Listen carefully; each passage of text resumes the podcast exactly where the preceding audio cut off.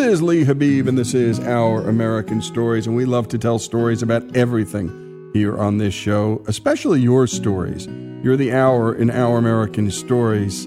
Send your stories to us at ouramericannetwork.org, and we'll help you record them. And this next story comes from a listener named Karen Cutler Drektra, who listens to us on WHBY 1150 AM in Appleton, Wisconsin. Here's Karen on her father, Jim.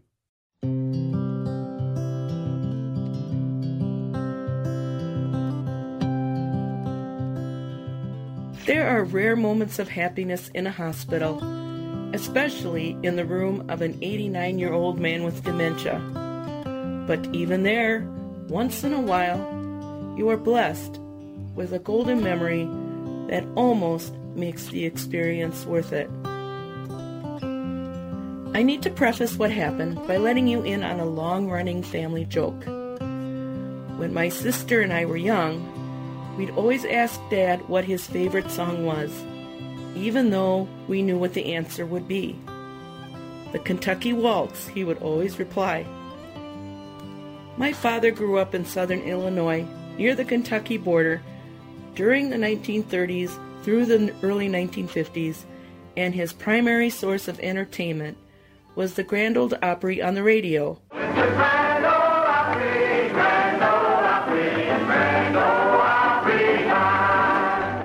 Late 1950s, my father moved to northeastern Wisconsin and married my mother, but brought his love for country music with him. So, for most of our young lives, we grew up listening to country music. However, the Kentucky Waltz was never heard on any of the country music stations here. There's no such thing as the Kentucky Waltz, we'd tease him. You must be thinking of the Tennessee Waltz. And then all of us would start singing at the top of our lungs. I was waltzing with my darling to the Tennessee Waltz. However, Dad kept insisting there was such a song as the Kentucky Waltz, but he couldn't remember the words or the melody. Since this was the early 1970s, before Google and the World Wide Web, Dad would ask various musicians, listen to country music radio stations, and look at every single song selection on jukeboxes, but never came across the Kentucky Waltz. Fast forward 45 years. Both my sister and I had long forgotten about teasing Dad on the existence of this song. He had had a few mini strokes and according to various scans and tests, his brain had shrunk. We finally got him into an assisted living facility, but he couldn't understand why he was there and fought with everyone almost the entire time. Since my sister and her family lived in Las Vegas, I was the closest living sibling, so I ended up being the person who was called when he was acting up. I didn't mind at the beginning, but it started to be four to five times a week and I didn't want to resent my father for something he couldn't help, but I was beginning to. However, after a few months of living there, his health declined to the point of him being in the hospital, and my sister flew in to be by his bedside. Now, sitting next to my incoherent father, as he was babbling nonsense about people's names I didn't recognize, I had my nose buried deep into my cell phone playing some game to distract me on how heartbroken I was, sitting there listening to him. I did finally recognize a couple of the names he whispered, of people he knew growing up in southern Illinois, though they were people I had never met and had long since passed away. At this particular moment, it was just Dad and me in the room. My sister had left to take a break and get us some coffee downstairs. Out of nowhere, he started to sing. We were waltzing last night in Kentucky beneath the beautiful harvest moon. My head snapped to attention. I thought, what is he singing? I never heard this song before. Suddenly, all those memories of car rides, which ended with us laughing at Dad about the song that didn't exist came flooding into my brain. I grabbed my phone and went directly to YouTube. I entered the Kentucky Waltz in search, and there it was staring me in the face a video of the Osborne brothers singing the Kentucky Waltz. I turned up the volume, and Dad's eyes became more focused and moist. He started singing at the top of his lungs all the words to the song right along with the music. He didn't miss one word after 60 years of not hearing it. My sister came through the door and asked, What's going on? I can hear Dad singing all the way down the hall. Wait, Dad's singing? I quickly filled her in on what happened, and I immediately replayed the video, which, of course, Dad then started singing again. We both started to cry and laugh at the same time. Dad looked at both of us and said, Why are you guys laughing so hard? I told you this was my favorite song. We had a great afternoon with him. He was able to hold a conversation. We laughed. We cried. We created the last happy memory I have of him. He made somewhat of a turnaround and was able to be released to a memory center at a nursing home. Dad died three months later, but when I'm missing him or just feeling lonely for family, the gift of that song helps chase those sad feelings away. I've played the song so many times, I also now know all the words by heart and sing at the top of my lungs. We were waltzing last night in Kentucky beneath the beautiful moon. And I was lucky.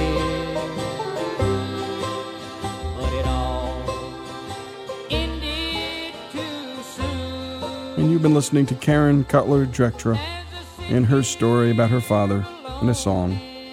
And Karen is a listener at WHBY 1150 AM in Appleton, Wisconsin. Her story, her father's story, and the story of a song, one of our best so far, here on Our American Stories.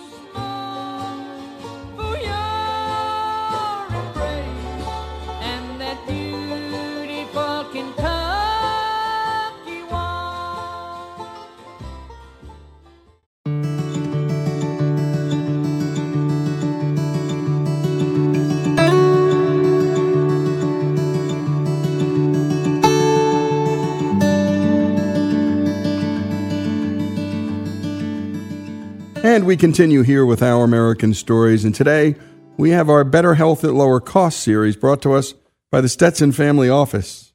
And Faith brings us the story.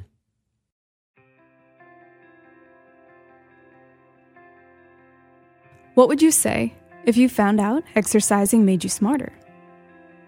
Well, it does. And by hearing the story of Naperville Central High School, we'll find out how. Paul Zientarski was the phys ed department chair at Naperville for 26 years and a PE teacher for 40. He decided to do a little experiment. Working alongside other great minds, they started the Learning Readiness Program which made them do physical education a little differently. Here's Paul Zientarski. We had a, a class that we called Learning Readiness PE, and all of our students take daily PE all four years of high school, which is unusual in the country, unfortunately. And all we did was put a put students who were struggling in a class that was a like a a class designed to help them get better. So we had what was called a reading intervention class. And in math, we put them in introduction to algebra because they weren't ready as ninth graders to take algebra. And we just put them in a fairly intense phys ed class prior to, to attending those academic classes. Naperville Central High School has been utilizing heart rate monitors during PE in order to ensure students are working in their targeted heart rate zones and maximizing the benefits of PE. Since then, major strides have been made by the school and district, with the ultimate goal of running a PE program that truly benefits their students' overall health, wellness, and learning readiness. So, what was happening? We had done a um, what we called a data retreat at our school, and we tried to identify what could we say about the kids who were struggling in our school system. And for us in our particular high school, we identified the low readers as being the ones who struggle. If you struggle with reading, then you're going to struggle in school. So we created an intervention called literacy, and um, that was designed to improve reading ability. So every day they went to the class, they did 20 minutes of sustained silent reading. If you want to be a good reader, you have to practice at it. But you have to practice at what they call the decile reading level. Not so it doesn't do any good to read comic books, for example. They have to read, you know, read books that are at their at their ability level. And um, then they were given test taking techniques and organization techniques, and, and they learned how to how to study better. And we found some success with it. But in our eight period day, our ninth graders who took that class didn't get an opportunity to take an elective. They had their other five core subjects um, English, math, social studies, uh, foreign language, and science. They had physical education in their schedule, and they also had a full period of lunch. Well, their literacy class took up their elective. So we had some parents who complained, said we saw the benefit for our students, but our students didn't get a chance to take an elective. So my principal came to me and said, Would you consider running a zero hour PE class? And uh, for those kids involved in the um, in the reading program, and I said yes. I would do that, but my caveat would be that I want then the first period of the day to be uh, the literacy class. And he said, We can schedule it that way. So people involved, the reading teachers involved in the program, said, We have to collect data to see if it's working, because if it isn't working, I'll go back to the neuroscientists. And by this time, Dr. Ratey had come to visit our program. And so, you know, developed a relationship with him. And I said, if it's not working, we'll go back to neuroscientists and see how we can tweak it. Well, when we collected data using a nationwide reading test, at the time we used the Nelson Denny reading test, the students who were in the PE class prior to um, prior to the the class improved a half a year more in a semester than the students who were just getting off the bus and going to first period literacy. Naperville began to gain the interest of psychiatrists, and doctors all around the country. Here's Dr. John Ratey, Associate Professor of Psychiatry at Harvard Medical School. I uh, became aware of a school in Naperville, Illinois, uh, in about 2002 when they were on Frontline, uh, the PBS show, uh, because we were beginning to really worry about the obesity crisis in adults and in children. They uh, just had canvassed their student population and found that of the 19,000 kids in their school district, uh, only 3% of them were overweight, whereas the national average was 33%. This was remarkable, but m- even more remarkable, and especially for me, was that uh, a year or two before uh, this report came out, they had 99% of their kids had taken the TIMSS test, the International Science and Math Test, which every country takes every three years. And they found that uh, they could take it as a country. Uh, the U.S. usually comes in 19th or 20th. I think that's right where they scored this past time that they took it. And it's to, it, as I say, it's to evaluate where countries stack up in terms of science and math education. Well, they took it and uh, they came in number one in the world in science and number six in math.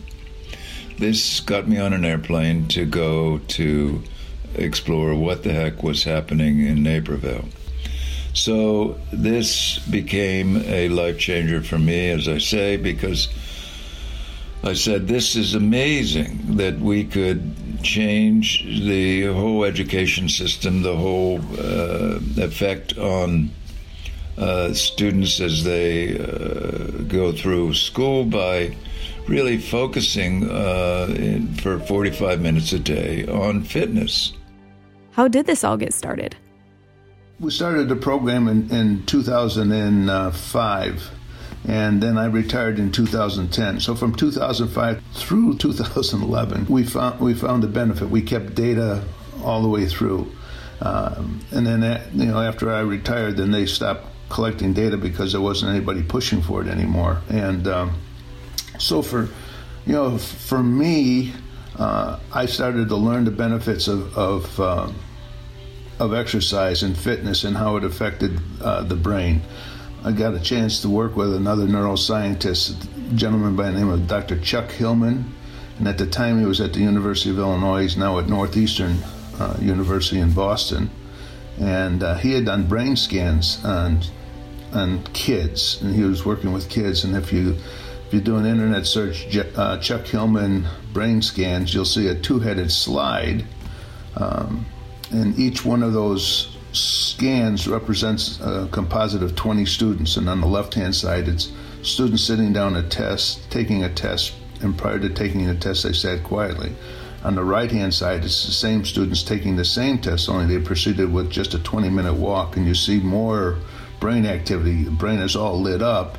And so when I retired, then I became what I called an educational consultant, and that's what I do. I get, I get asked at times to go and visit districts or, or make presentations at different locations, sometimes parent groups, sometimes a school district. We as phys ed teachers never had this in our training, and, and still to this day, I think the, the kids coming out as phys ed teachers don't understand the benefit they bring to the learning process. And you've been listening to a hell of a story from Naperville, Illinois. And my goodness, only 3% of an entire student population were overweight. And we know what we're looking at down the road, folks, in terms of diabetes, in terms of all the problems that being obese will cause as it relates to health down the road. And here's a school system, a single school system using, well, some, it seems, simple methodologies and data driven too to drive spectacular results, enough to get a Harvard Medical School psychiatrist staff member to fly into small town America to figure out what the heck is going on. And when we come back, more of this terrific story. And as always, our Better Health at Lower Cost series is brought to us by the great folks at the Stetson Family Office. By the way, take a, take a listen to our, our hour on the life of Dr. Ken Cooper, who is a great NASA scientist, invented modern day aerobics, and runs one of the great clinics in America. He happens to be my doctor. I'm lucky. And, uh, well, just take a listen to that story. And again, that one was brought to us by the Stetson Family Office as well. When we come back, more of this remarkable story, the story of Naperville, when we continue here on Our American Story.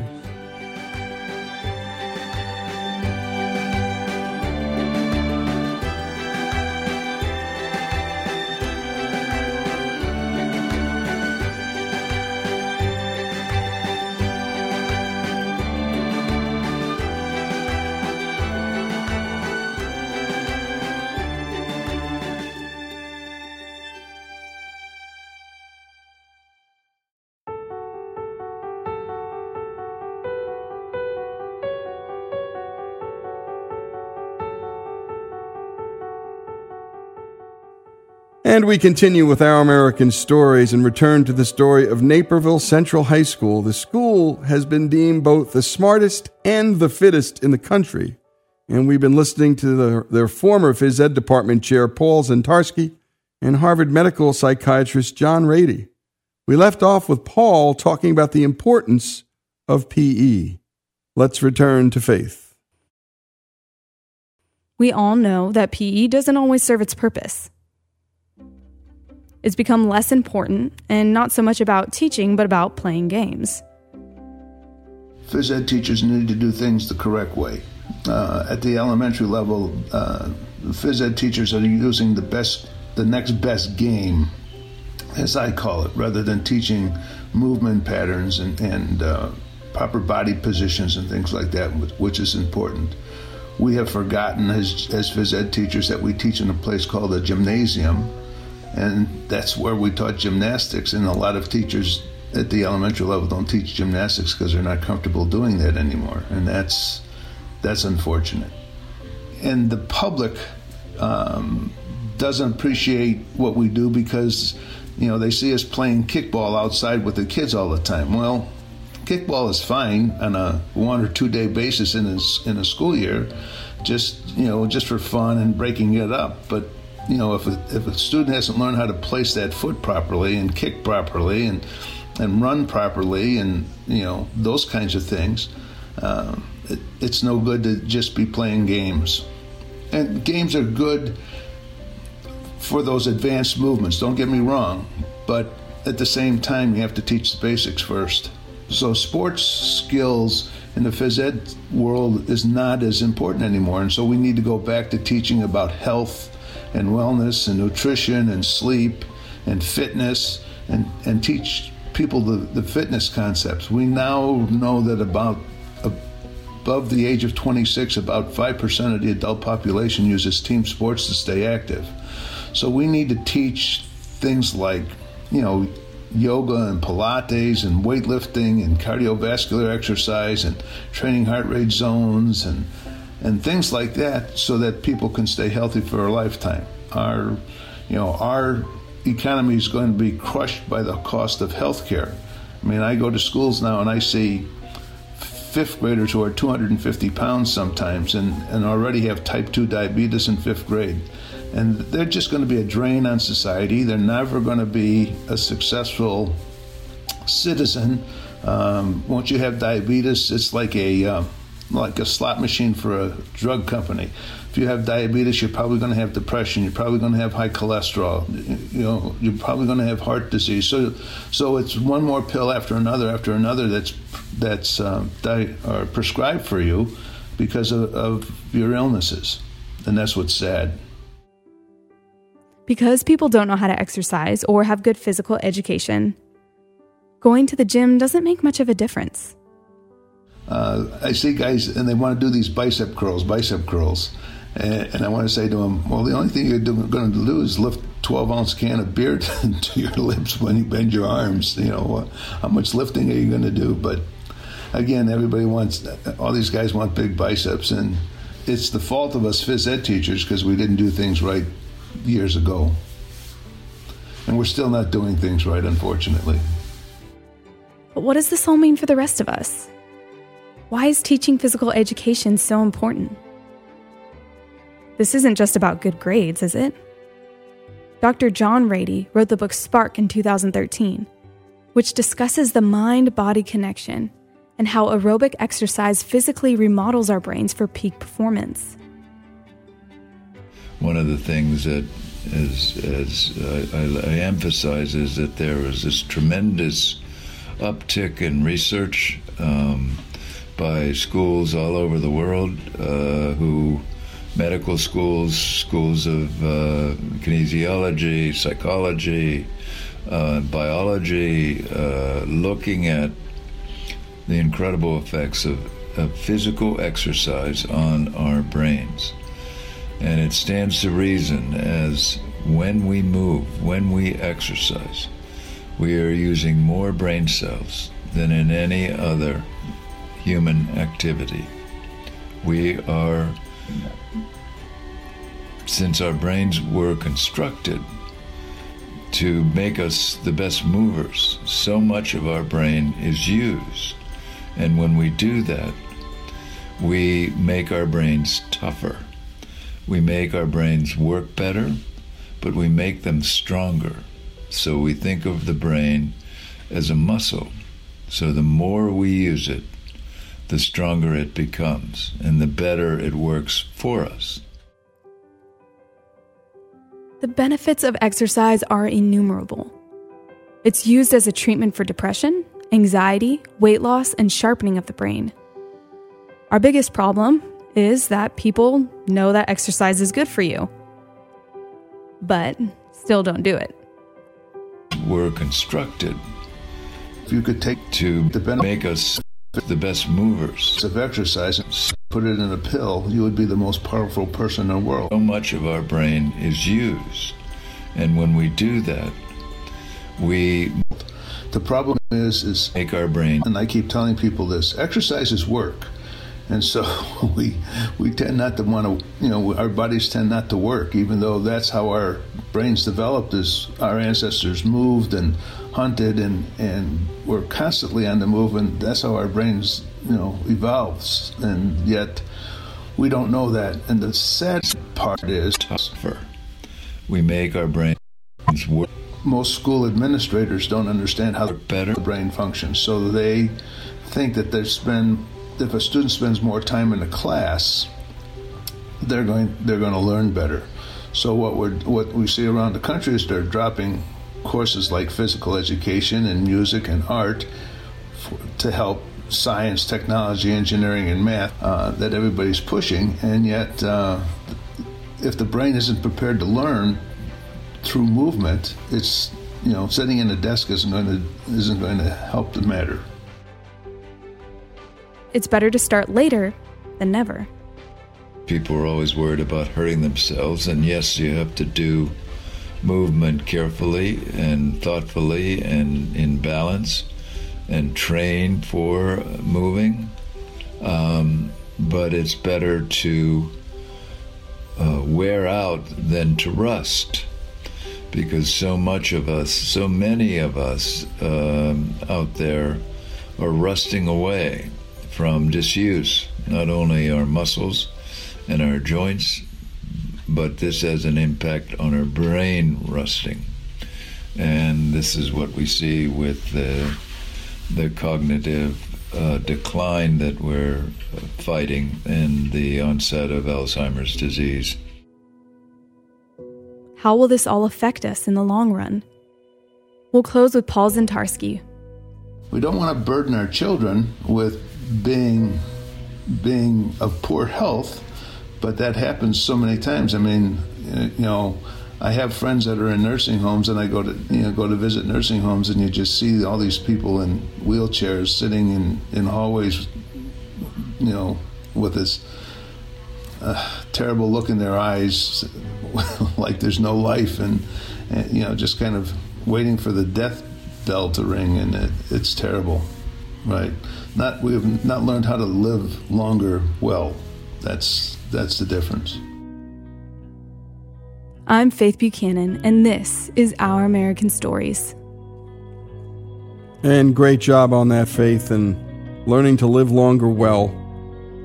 That was again Paul Zientarski and the work he did at Naperville Central High School in Illinois. My goodness, 3% or overweight in the entire school. That's almost not believable. I love what Harvard medical psychiatrist John Ratey said towards the end there. Better to wear out than to rust. Many of us are wearing out from disuse, and not just our joints, but our brains. And of course, all this exercise can help prevent, well, things like early onset of Alzheimer's. And great work as always by Faith, great storytelling. And thanks again to Paul Zientarski and John Ratey, their stories in the quest for better health at lower cost. And all of this brought to us by the great folks at the Stetson Family Office. And thanks to Chuck Stetson for his tirelessness in pursuing this subject and all of the work he and his staff and team put into this. Their stories, all of them, here on Our American Stories.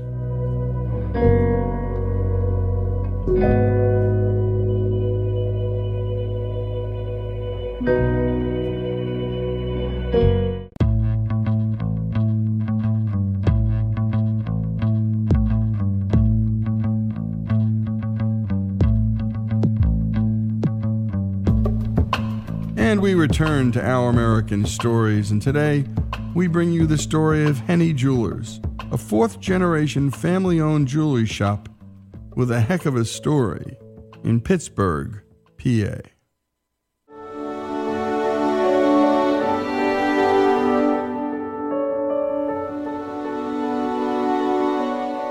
The story of Henne Jewelers began in 1887 by my great grandfather, Rudolph Joseph Henne, who was a watchmaker by trade. And he decided to start his own business. So he bought a building in the east end of Pittsburgh with a $5 down payment, and he and his wife moved upstairs and then operated the business down below, and there they serviced railroad pocket watches for the railroad right around the corner and began to sell jewelry, um, engagement rings, wedding bands, and did just about any type of service that could be done.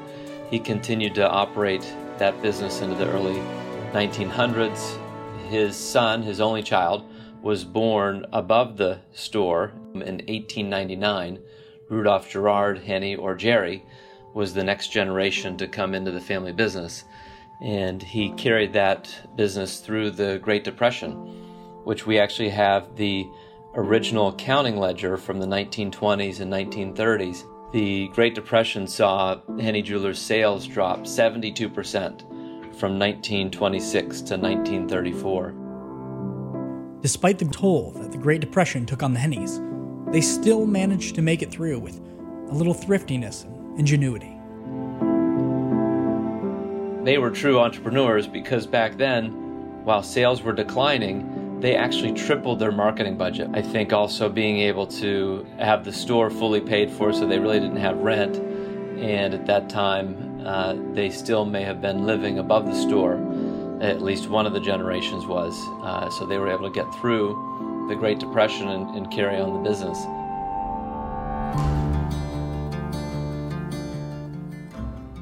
Eventually, the business was passed on to my father. So during the 1960s, the area where the store was located in the east end of Pittsburgh, they did some urban development that changed things, which significantly uh, declined the commercial viability of the area, and we saw crime go up.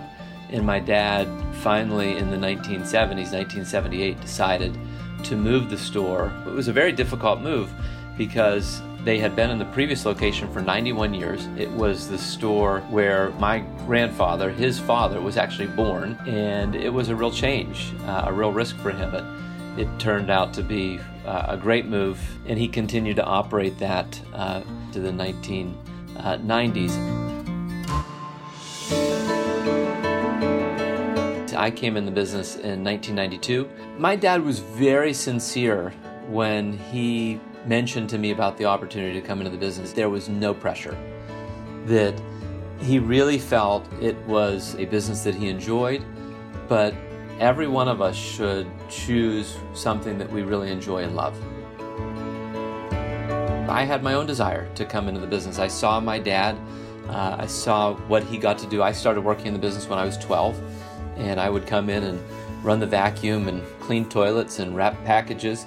We used to actually make our own bows in the basement. There was a little machine that you would twist these bows up, and I, I would sit there for hours and make bows. And, you know, frankly, uh, my dad is one of my heroes, and if I could be like him, that would be a, a very successful life. Uh, so I had a desire to come in and do what he did. When I joined the business, we were doing less than 2% bridal engagement rings and wedding bands, and now it accounts for about 35% of our business. And frankly, it's some of the most exciting things that we get to do. It's really fun for me to get to meet these young couples who are planning the next stage of life, planning to get engaged and then get married. And some of them I've gotten to see through it. Now, in my 26 years in the business, I now get to see uh, the children who are graduated from high school and college when I sold the original engagement ring and wedding band years ago. My Christian faith is uh, very important to me. This goes all the way back to my great grandfather. In fact, right now on the credenza behind me is a little trowel that was given to my great grandfather in recognition of his help to lay the cornerstone in the new church that was built down the street, Sacred Heart Catholic Church, which coincidentally is uh, where my sister was married and where my grandparents, they were the very first couple married in that church. Faith has played an important part in how we operate the business and what we do here. It was discouraging to see young couples getting engaged and getting married and, and, seeing the love that they have for each other, and then encountering them five or seven or ten years later when they're coming back to sell the engagement ring and wedding bands because things didn't work out uh, so well.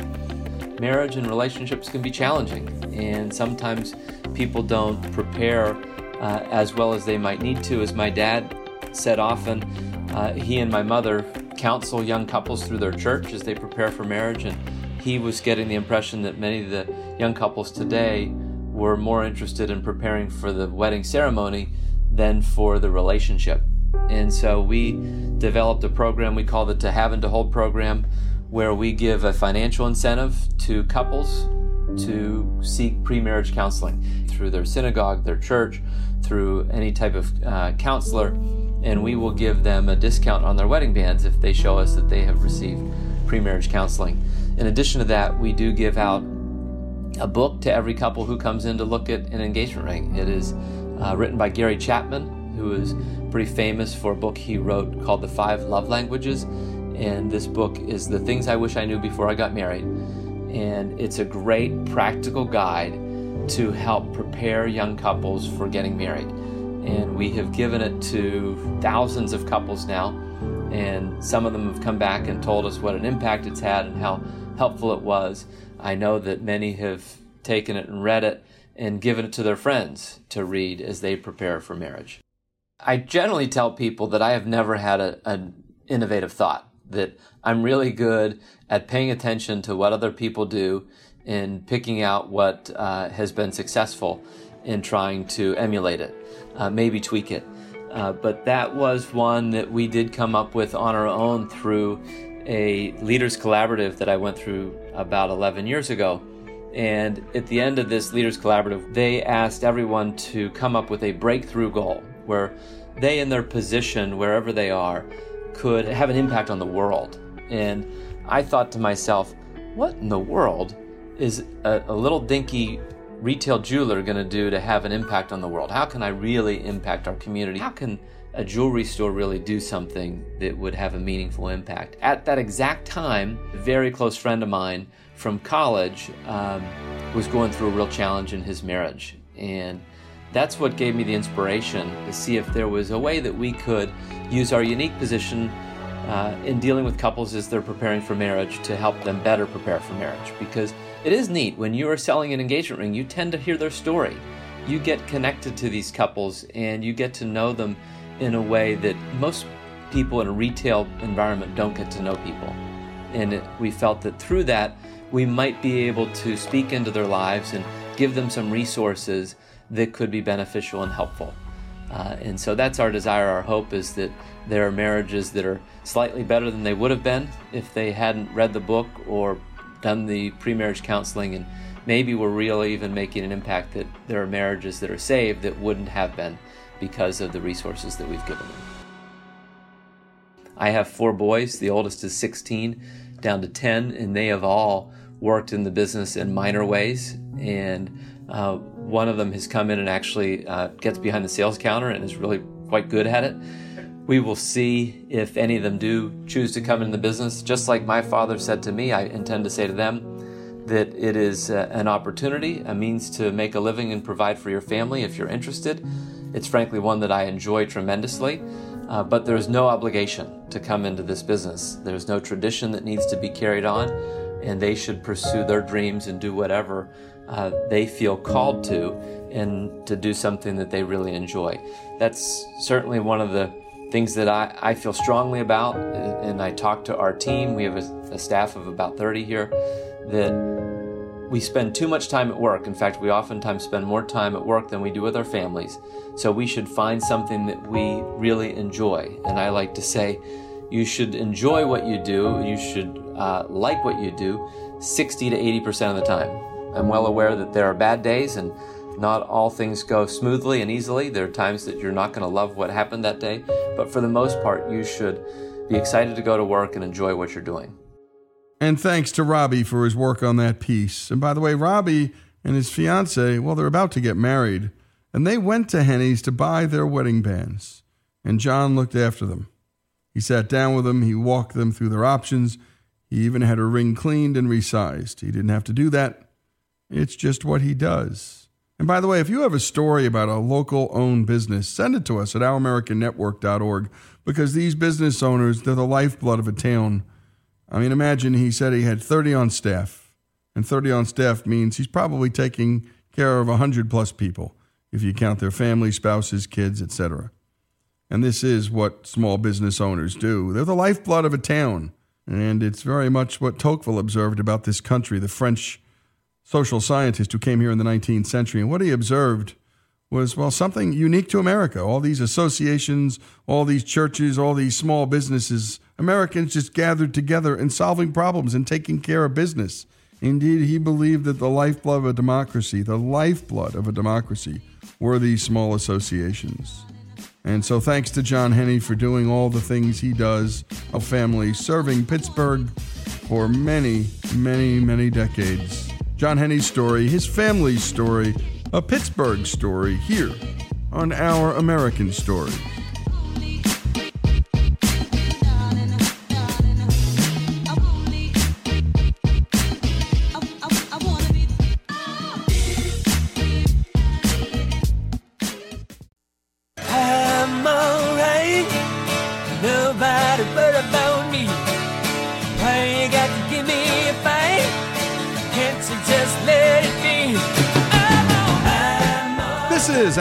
American Stories, and we tell stories about everything here on this show. And our next story is about a comedian whose jokes came so fast that when you laughed at one, you probably were going to miss the next one. Here's Greg Hengler. Anybody can repeat a Rodney Dangerfield joke, but nobody could tell one like the man himself. That's because his humor was drawn from a life so hard that the only way to survive it was to laugh at it. And we all do. In fact, Rodney is one of the very few comedians whose act connects and appeals to every generation. This is his story. You know, people say to me, how did you get a name like Rodney Dangerfield? I'll tell you what happened. Hi. I saw your ad in the paper. I want to improve my personality. Good luck. What's your name? I'm Jack Roy. Jack Roy. You got two first names. Your name is your biggest problem. This is like a comeback for me in show business. I was in show business years ago and I quit. And to give you an idea how well I was doing at the time I quit, I was the only one who knew I quit. What's the name? Rodney Dangerfield. Rodney Dangerfield. With a name like Rodney Dangerfield, you have to either be really funny or you have to be an idiot. And you were really funny as Rodney Dangerfield. If you look at his image and his material and the way he dressed, the way he conducted himself, the name Rodney Dangerfield just fit. Suppose I use the name, I don't like it. Can I bring it back? Okay, just do me one favor. While you're using the name, don't give it a bad name. This persona is what made this man special. What a crowd, what a crowd. Rodney was totally unique. He was a different kind of performer. There was never one like that before, and there's never been one like that since. He was funny, and he was every man.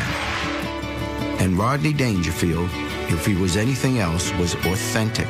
Rodney's jokes were all true. They were all based on his, his real perception of himself. I tell you, it's not easy being me. And this whole thing, it's not easy being me. It wasn't. He, he always felt someone was trying to take advantage of him. Tell you, can't get help today. More going to betray him, or you know that he'd been somehow wronged. But and that just was something from his childhood. He's so wronged by his parents that he can never overcome it. Tonight, I don't believe this is. Rodney Dangerfield, comedian, actor, the man who from coast to coast gets no respect. This is your life. Rodney Dangerfield was born Jacob Cohen on November 22, 1921, in Long Island, New York. He was the son of Jewish parents, vaudeville performer Phil, and housewife Dorothy. Here's comedian Argus Hamilton, Rodney's second wife, Joan Dangerfield, and literary agent Chris Calhoun. I told my old man, never took me to the zoo. He said, if they want you, they'll come and get you. He, he was born a really poor, rejected kid. His father, uh, who adopted the stage name Roy, was on a comedy team in vaudeville and always on the road. Rodney's dad was absent from his life, which was um, a real source of, of heartache for Rodney. His father saw him twice a year for about two 30 minute visits. What a childhood I had. My mother never breastfed me. She told me she liked me as a friend. His mother, a beautiful Hungarian Jew, couldn't stand him. Didn't even tend him. Hardly even babysat him. He told me she never gave him a hug or a kiss or, or even a compliment. Last week I looked up my family tree. I found out I'm the sap. He was really left to just go play in the backyard, and um, there'd be half a sandwich on the on the porch, and he had to fend for himself. Even though his mother didn't show him much affection, it didn't stop him from being a, a loyal, devoted son. He worked at a newsstand before school when he was in grade school, and he took every job he could get his hands on and, and was actually the breadwinner of the family. He was starved for affection, attention. He tried to do good things. He worked very hard to get good grades, and he presented his mother with a report card. She wouldn't even look at it. She just says, give me that sign, and she says, you know what you got to do. And well, who are you trying to get good marks for if your mother don't want to look at it? When Rodney was 12, his mother Dorothy moved them to Kew Gardens in Queens. Here's Chris Calhoun. His Aunt Pearlie and uh, Rodney's older sister were going to the movies, and he begged them to go. Aunt Pearlie said, Well, if you scrub up, you can go.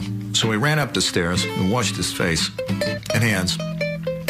And he came back down, and they were halfway down the block laughing and running away from him. And he screamed out, Please, I want to go. Please, I want to go. And they never came back. He actually got his first laugh at five years old. He was still hungry after dinner and told his mother that he'd like some more food. And she said, Well, you've had sufficient. And he said, I didn't even have any fish. Sadly, everybody laughed, but he noticed that that mood lifted and he never forgot that and kind of spent the rest of his life trying to get that good feeling back. Very unhappy. So you try to think of comedy relief. So you try to think of some way to write a funny joke or get a funny thought and just to break up the uh, how unhappy you are, I guess. He told me many times that when he would get laughter from the audience, that was the closest warm feeling he could compare to love. At the age of 15, Rodney Dangerfield began writing jokes. When he turned 18, he took his father's stage name, Phil Roy, and started his comedic career under the stage name Jack Roy, in hopes of becoming a professional comedian like his idols W.C. Fields, Groucho Marx, and Laurel and Hardy. It all started when he was working as a young man in a club in Brooklyn called the Polish Falcon. And when the comic got off stage uh, one evening, he got up and did a few jokes. Boy, what a racket. You don't know what you go through in show business. You're a kid in show business. At the time, I was a kid and doing what the kids do. I lacked maturity. I lacked an image. Here's comedian Harry Basil. When Rodney started in show business uh, as Jack Roy, he didn't know what he was doing yet. He sang on stage. He even used props for a while. He didn't know what type of a comedian he wanted to be. As Jack Roy, he was really doing impressions. Humphrey Bogart and, and Cary Grant and Jimmy Durante. And they weren't that good, really. And what a story. It makes so much sense now that we're listening to it, all of us, right? And when we come back, more of this remarkable story, the life story of Rodney Dangerfield, here on Our American Stories.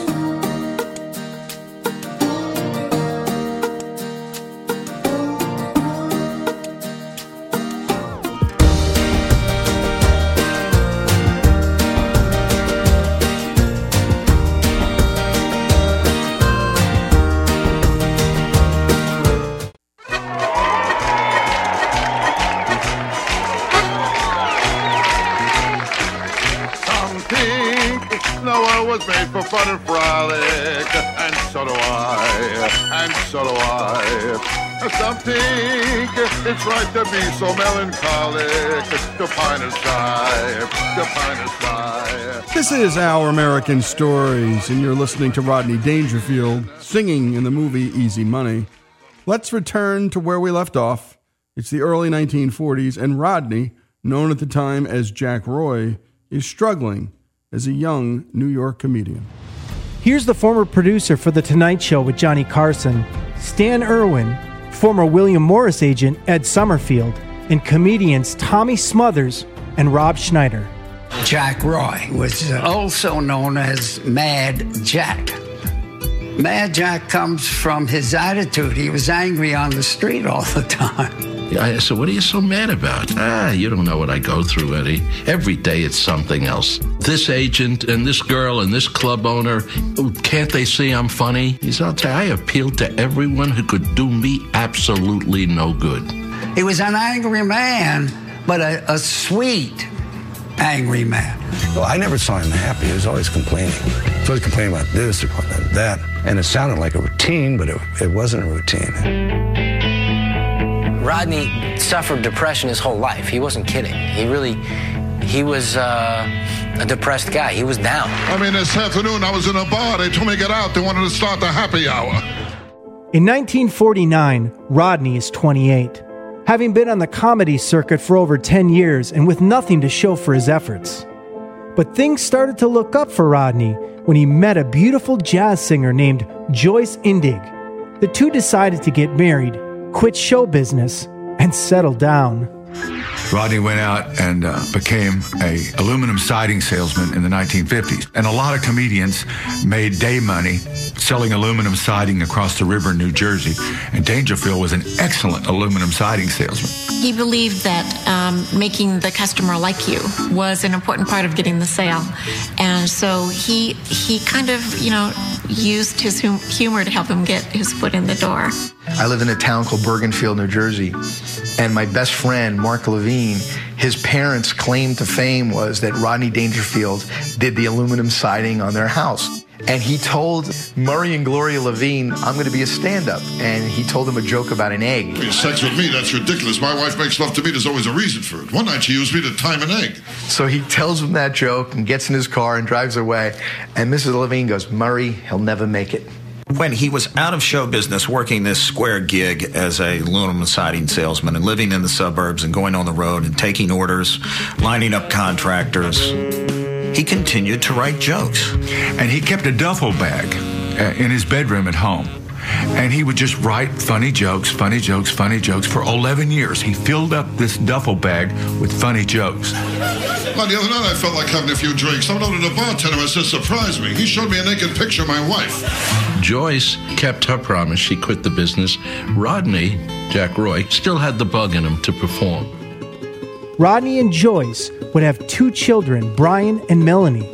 But Rodney's inability to leave show business was breaking up his marriage. I got divorced and uh, I didn't, life sort of caved in on me, and I said, I'll go back in show business. You can't find perfection in relationships, so I can find it in my work. He had filled, as he said, a bag of jokes that he had been writing. So he had uh, a wealth of material. So even though he had not been on the stage, he had been working, working on his act and working on his jokes. In 1962, at a failed stint in comedy, a failed marriage, and no money in the bank, Rodney returned to the comic circuit at the age of 40. But these struggles, along with his maturity, made Rodney a better comedian. His stage name, on the other hand, Jack Roy, was lacking. He went to a club that he had worked in the past, and um, and the club owner always ran the names of the acts in the Friday paper, The Mirror. And Rodney wasn't sure he'd do very well, so instead of using the name Jack Roy, he told the club owner George McFadden to just make up a name.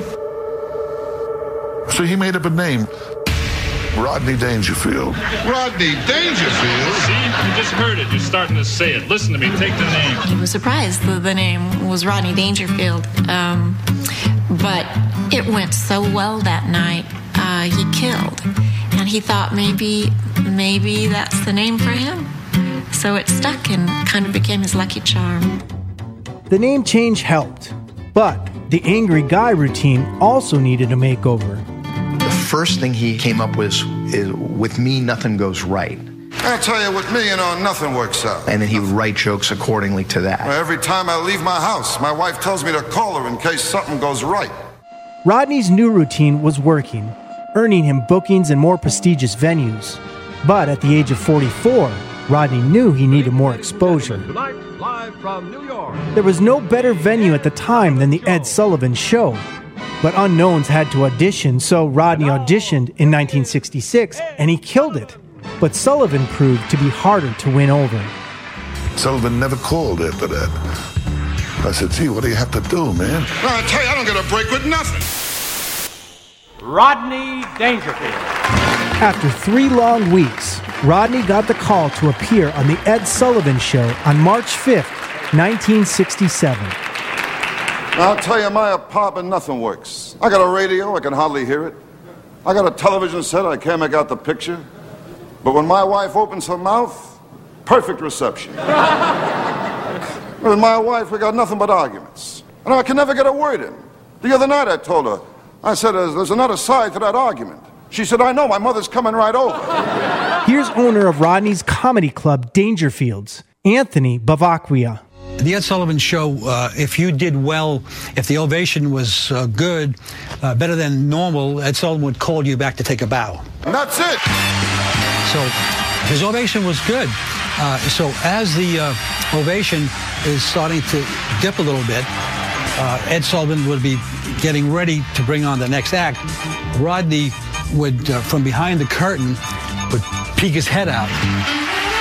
The uh, applause uh, went sky high, and Ed Sullivan, uh, encore, take a, take a bow, Rodney. So Rodney would come out and take another bow, and then he would run back behind us, uh, the curtain. Ed Sullivan never do that. Rodney earned $1,000 for his first appearance on Sullivan. When it went well, he was booked more times at $1,500 a pop. Here's Joan and comedians Harry Basil and Dennis Blair. For Rodney, it was a very, very slow climb. In fact, even when he was doing Sullivan, he was still selling aluminum siding. A customer said to his secretary, uh, is Mr. Roy in show business? We saw him on the, the Ed Sullivan show the other night. Oh, no, no, he does that on the side. on the side. He shows up at this guy's house to do aluminum siding. And about six o'clock, he's doing the side and he says to the guy, Hey, uh, you mind if I come in and watch the TV for a little while? The guy goes, Okay. And he turns on the TV, and Rodney's on TV, and he's watching himself. And the guy at the house is standing there and looking at him and looking at the TV, going, What kind of alternate universe am I in? The guy who's doing my siding is on Sullivan. Rodney also established his signature look and manic style of delivery.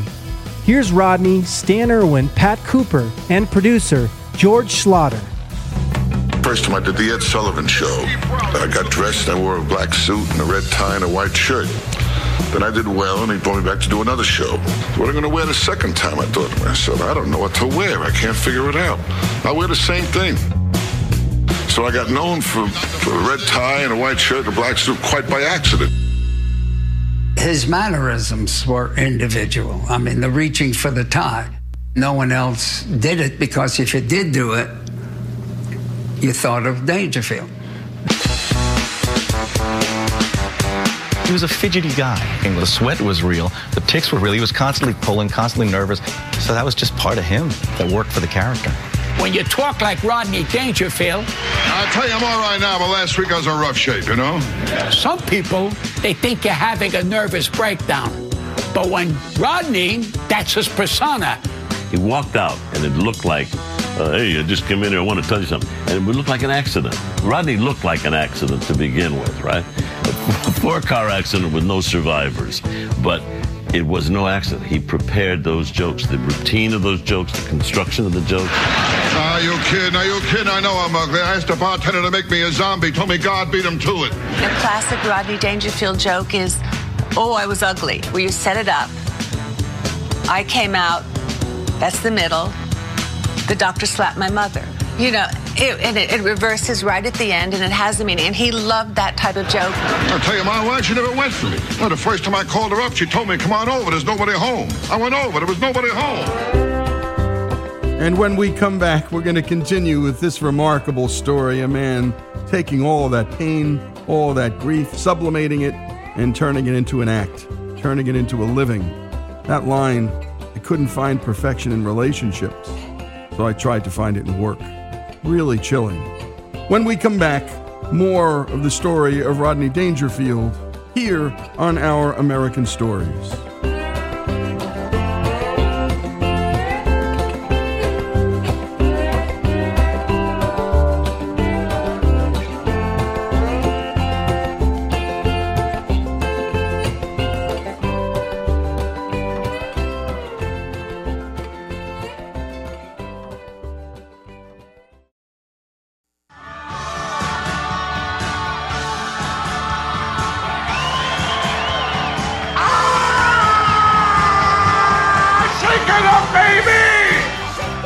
And you're listening to Rodney Dangerfield singing in the movie Back to School, and I can't help but laugh. Just one of my top three favorite comedies, and it's because of Rodney. No one else could have done it like him. Let's return to Greg Hengler and the story of Rodney Dangerfield. Armed with a new name, look, and delivery, Rodney was gaining fans all across America. But his rocket didn't actually launch until he stumbled upon the greatest hook in the history of comedy. Here's comedians Dom Irrera, Robert Townsend, Phyllis Diller, Fred Willard, George Lopez, Brad Garrett, Louie Anderson, and Dennis Blair. It was just perfect. It was the most brilliant hook ever. He tapped into a brand that spoke to everybody in America. He had those wonderful bulging eyes and the tick and the great delivery and of all things that wonderful line. No respect. I don't got no respect at all. You respect. I don't no respect. And the audience just cheered. It's like Tony Bennett's starting out with I Left My Heart in San Francisco. And now here it comes. This is what we're waiting for. It's the same thing when I was a kid. No respect. The time my old man took me to the zoo. They thanked him for returning me. From a kid who doesn't get to stay out and play longer, or the housewife and mother who works all day. At some point during the day, they go, eh, I don't get no respect. Jack Benny just thought that uh, Rodney had probably the best image there ever was for comedy. Jack Benny came down to Rodney's dressing room once and said, "You know, my image is an image of a cheap guy. It's okay." And he said to Rodney, "But your image gets into the soul of everybody. Everybody thinks they're not being respected." He knew he was starting to get a, a good reaction from the audiences, and he had booked this gig uh, in Long Island with 400 people, and he he brought his dad to that show. His dad said, "You know, I think you've got something," and Rodney never forgot that, and he was so glad that that that approval came before uh, his father passed. Rodney's hard work was paying off, but there was only one gig guaranteed to land his rocket on the moon The Tonight Show with Johnny Carson. Here's comedian Richard Lewis. That five and a half minutes, more people will see you on that monologue than if you played, say, this nightclub here three times a day, you know, for like 50 years. So you better treat that six minutes like it's like gold. Johnny Carson got 20 to 25 million viewers a night. The whole country watched the Johnny Carson show. And most importantly, the whole industry watched the Tonight Show. If you didn't get on the Tonight Show, you weren't happening. You also could end your career there, too. And if he uh, said, sit down, that was the ultimate. But to have a chance at a sit down, you first had to book the show. But that was impossible for Rodney because of a mistake he made years earlier. Now, I tell you, I'm all right now, but last week I was in rough shape, you know? He had been at the improv and he wrote a very funny joke and it got a pretty good laugh at the club. And yet, a few d- days later, it was coming out of Johnny Carson's mouth. He was so upset that he wrote a letter to Johnny Carson. Johnny Carson was very upset with the letter. Didn't really know Rodney, and he said, Who is this guy that's saying that I have a thief on the staff? And Johnny did not want to use uh, Rodney for the longest time. A few years later, a couple of the talent bookers uh, came up to him after a performance and said, "Okay, you got you got to do Johnny's show." And Rodney said, I'd, "I'd like to, but you know, he doesn't want me." And they said, "Oh, he's forgotten about that. He's forgotten about that by now." And so they booked a date, and Rodney was like, "Oh, so happy," and telling everyone, calling everybody. And then his phone rang, and well, guess what? Johnny's not over it. One night, Rodney was at the Copacabana where Tony Bennett was on in 1969. And Johnny Carson pulled up in a limo with Stan Irwin, his producer, and saw the crowd just trying to get in, decided to give up. Rodney personally set him up with a table for two. And Rodney looked at, at Johnny and said, I'm sorry. I was wrong. Johnny said, forget about it. And the next thing he knew, Would you welcome Mr. Rodney Dangerfield? and Rodney became a national institution just from just from how much Johnny liked. it. I tell you, I tell you, last week was a rough week for me last week. I saw my kid and the milkman going to a father and son dinner. It was great. He'd come in, six minutes of all home runs. Rodney was not interested in entertaining an audience. He wanted to pulverize them. He wanted to kill them. Ladies and gentlemen, Rodney Dangerfield. He wanted to leave them on the floor left. I tell you, I tell you, I'm all right now, but last week I was in rough shape, you know?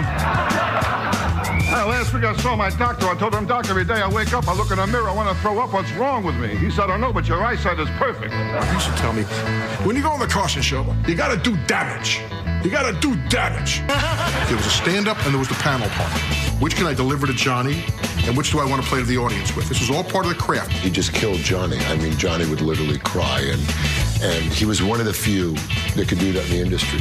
I'll tell you, all you hear is sex with sex. I had it up to here. Yeah. Not lately, though, you know? I don't think I ever saw Johnny Carson laugh as long or as loud as, as when Rodney was next to him. Here's Jeff Ross. Well, those are the best clips, you know, when you see Johnny Carson laughing, and he was such a great setup man with uh, Rodney, so they had a fun chemistry. It used to take me three months to prepare a talk show. Between the stand-up and the panel, I needed 32 new jokes that were all funny, this and that, and, and that's how long it would take me to prepare six or eight minutes. When he um, would write a joke, he would literally write a joke. I mean, he would start maybe with a with a thought and write that down, and then he'd keep kind of adding to it and reworking it and reworking it. Well, last week I went to the track. I showed off the opening gun. They killed my horse. Every show that he did on television, his handwritten, Mike Douglas, Merv Griffin, Steve Allen show, every show that he did. By 1969, at the age of 48, Rodney's success on Carson made him a national phenomenon. He could now command tens of thousands of dollars in Vegas, but he was about to be confronted with an event that would force him to choose between his family and his career. His ex wife Joyce was suffering with debilitating arthritis, and she began drinking heavily to deal with her condition. Here's comedians Harry Basil and Paul Rodriguez. And here he was famous. He was Rodney Dangerfield. And there was a big demand for him to go on the road. The job of a stand up comic is crowded, so crowded. And just to get a little bit of attention is so difficult. And when you have a little attention, you want more. You don't just walk away because you got to raise some kids. Who does that? Rodney did. But he decided to open up his own club and put his name on it. Kind of like Ricky Ricardo with the club Babalu, you know, just going to work every day and being there for the kids and just going and working at nighttime. Rodney opened Dangerfields on New York's Lower East Side. The comedy club was a success, but it still failed to get him any respect. He said to me, he says, You know, I'm, here I am, I got my own club, I'm trying to do well. And, and this woman came up for me, Eddie, and she said, Rodney, could I have your autograph and some more butter? Joyce's condition continued to deteriorate, and she passed away, leaving Rodney the single father of seven year old Melanie and 11 year old Brian. He had his priorities right. Raised his children once they were adults, once they had a, their own uh, their own lives. Once his responsibility was over, he went back and became even bigger than he was. The first step after Rodney's return to the world of comedy was a chance meeting with a young director and writer named Harold Ramis, who was about to shoot a low budget movie called Caddyshack. Here's the director of Caddyshack, Harold Ramis. Our first thought was uh, that maybe Don Rickles should play the part. But at the time, Rodney was had an amazing run on the Tonight Show. He was killing every time, just hysterically funny. And uh, I forgot who first said it, but we said, you know, maybe Rodney's the guy. We didn't know that if he could act, but we thought even if he couldn't act, just being himself would uh, would work for us.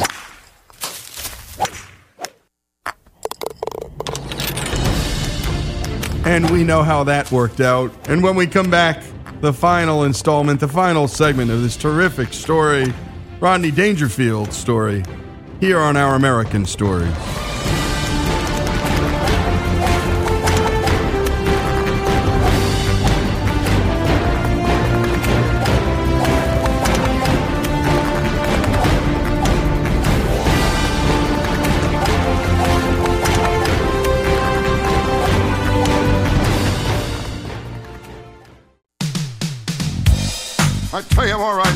Now, but last week I was in rough shape. I don't get a break with nothing. When I was born, I brought no joy. No respect, no respect, My old man said he wanted a boy. no respect, no respect, I was an ugly kid, always alone. no respect, no respect, Halloween, I had a trick or treat over the phone. no respect, no respect. Friends don't call This is Our American Stories, and let's return where we left off with Rodney getting cast in the low budget movie Caddyshack. Here's director Harold Ramis. So we worked on his first day's shooting, and I said, "All right, action." Rodney, action. He says, "You want me to do the bit?" I said, "Yeah, do the bit." Okay, so he, he didn't. He was so raw, he didn't even understand that action was the the signal to, to start. But uh, the the punchline to that is, by the end of the shoot, he finished the scene and he came over to me and he said, "I guess I'm an actor." The first scene he ever shot, he starts to sweat. I said, "Oh my God, this guy's gonna have a heart attack." I go, you know. So in between takes, I go, "Rodney, are you okay?" No, no. He said, "What's what's the matter?" I suck. I'm suck. I'm, I'm dying out there. I said, "What do you mean?" Nobody's laughing. Nobody's laughing. I said, "Rodney, they can't laugh." Right, because I suck. I said, "Rodney, they can't laugh because they won't be able to use the soundtrack." So let's dance. Caddyshack was released in 1980 and was a smash hit, but its true success is found in the avid cult following it's developed over the years. Here's Everybody Loves Raymond co star Brad Garrett. The man's a menace. Most comedians, that's probably one of their top 10 movies of all time. And it's, it's what we call a road movie. It's something when we get on the bus or get on a plane, we take literally with us and we watch, and it stands up still today. In 1983, at the age of 61, Rodney was asked to play the role of a hard living derelict and degenerate named Monty Capuletti. Here's the writer for Easy Money, Dennis Blair.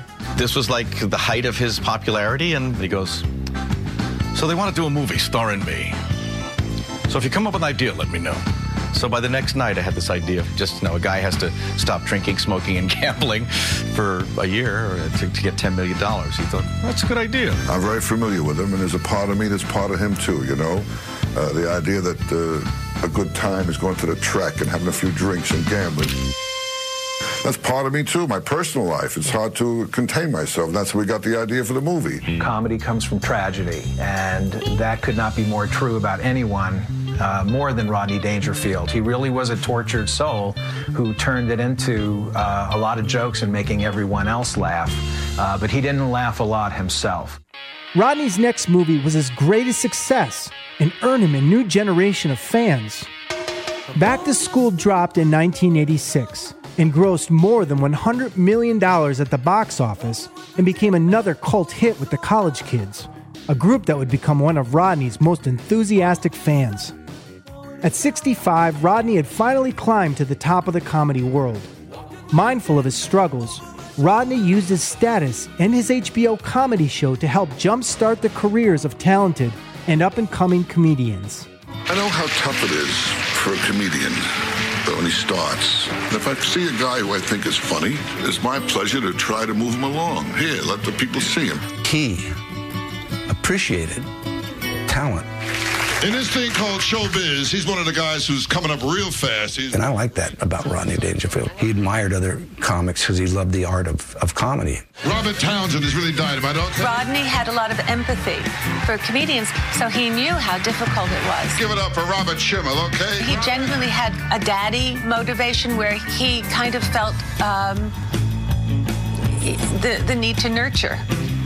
I'm going to hire both of you. Rodney was offered by HBO a series of stand up comedy specials where he would bring in stand up comics and feature them on his HBO specials. He was the doorkeeper. He was able to open doors for guys that he really liked. All right, give it up now for Tim Allen, okay? Here we go. All right, Tim, here we go, baby. All right. Most of the people that were on those shows became superstars. All right. It was a big break for them in show business to be on a show with Rodney Dangerfield. Rodney was responsible for a whole bunch of superstars. Seinfeld, Jim Carrey. Jim Carrey was his opening act, which he was very proud of. Andrew Dice Clay, Roseanne Barr. Just all of these people became superstars.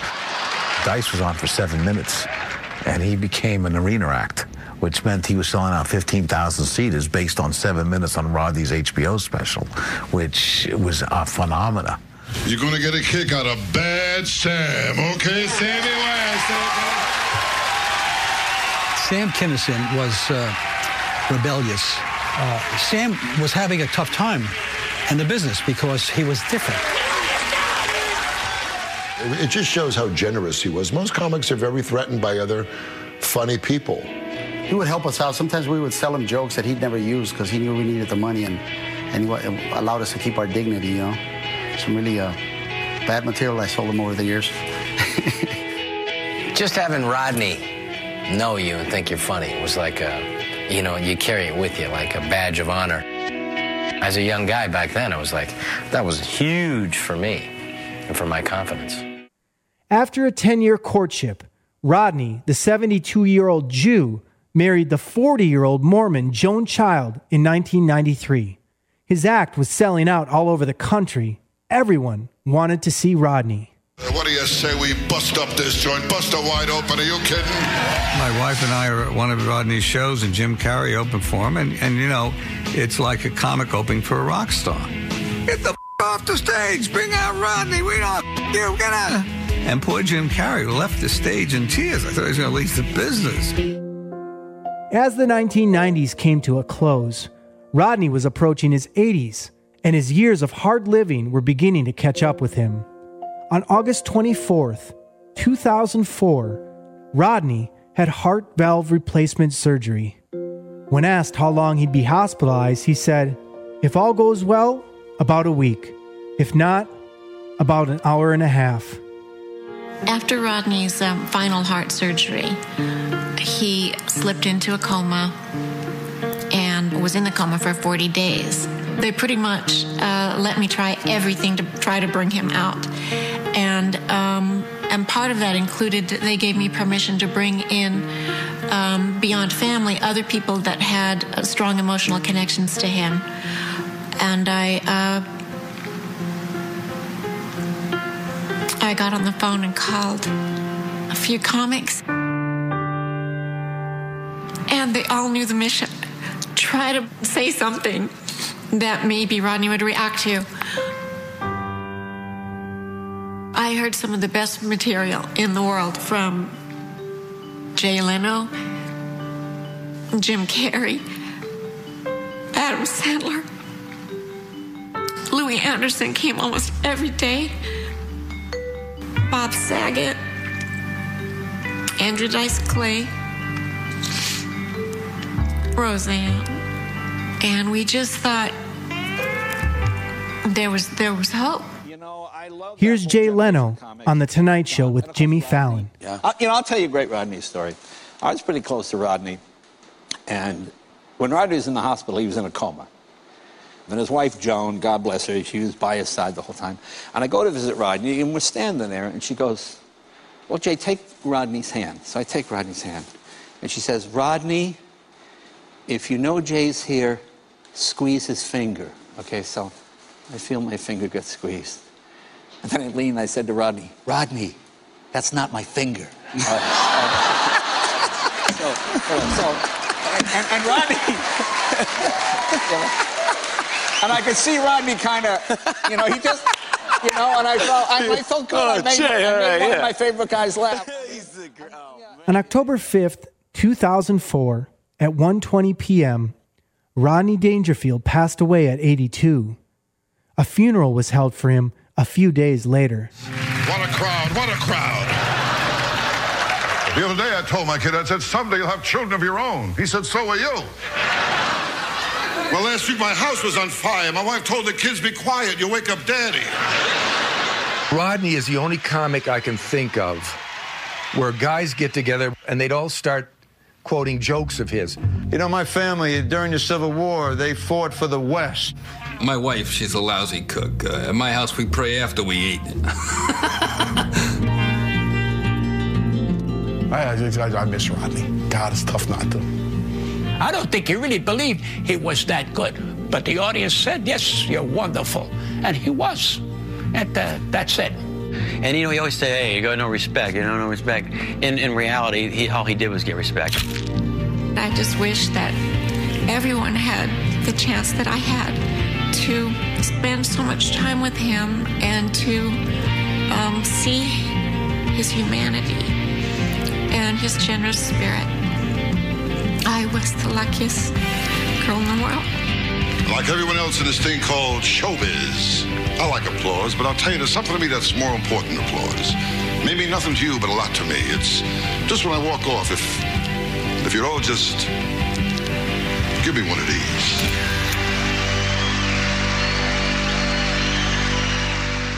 One of these is Rodney holding up the OK sign.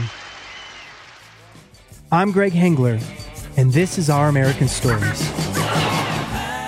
And great work as always, Greg. And his bride said it best his humanity, his generosity. We were all lucky to know Rodney, that he shared his pain so honestly with us, made us all laugh about our own pain. He did what Arthur Miller said all art should do, and that's make us all feel less alone.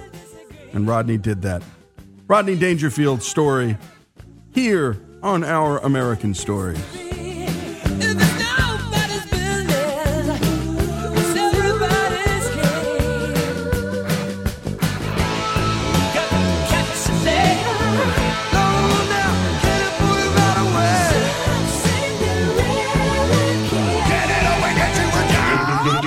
Da-da-da.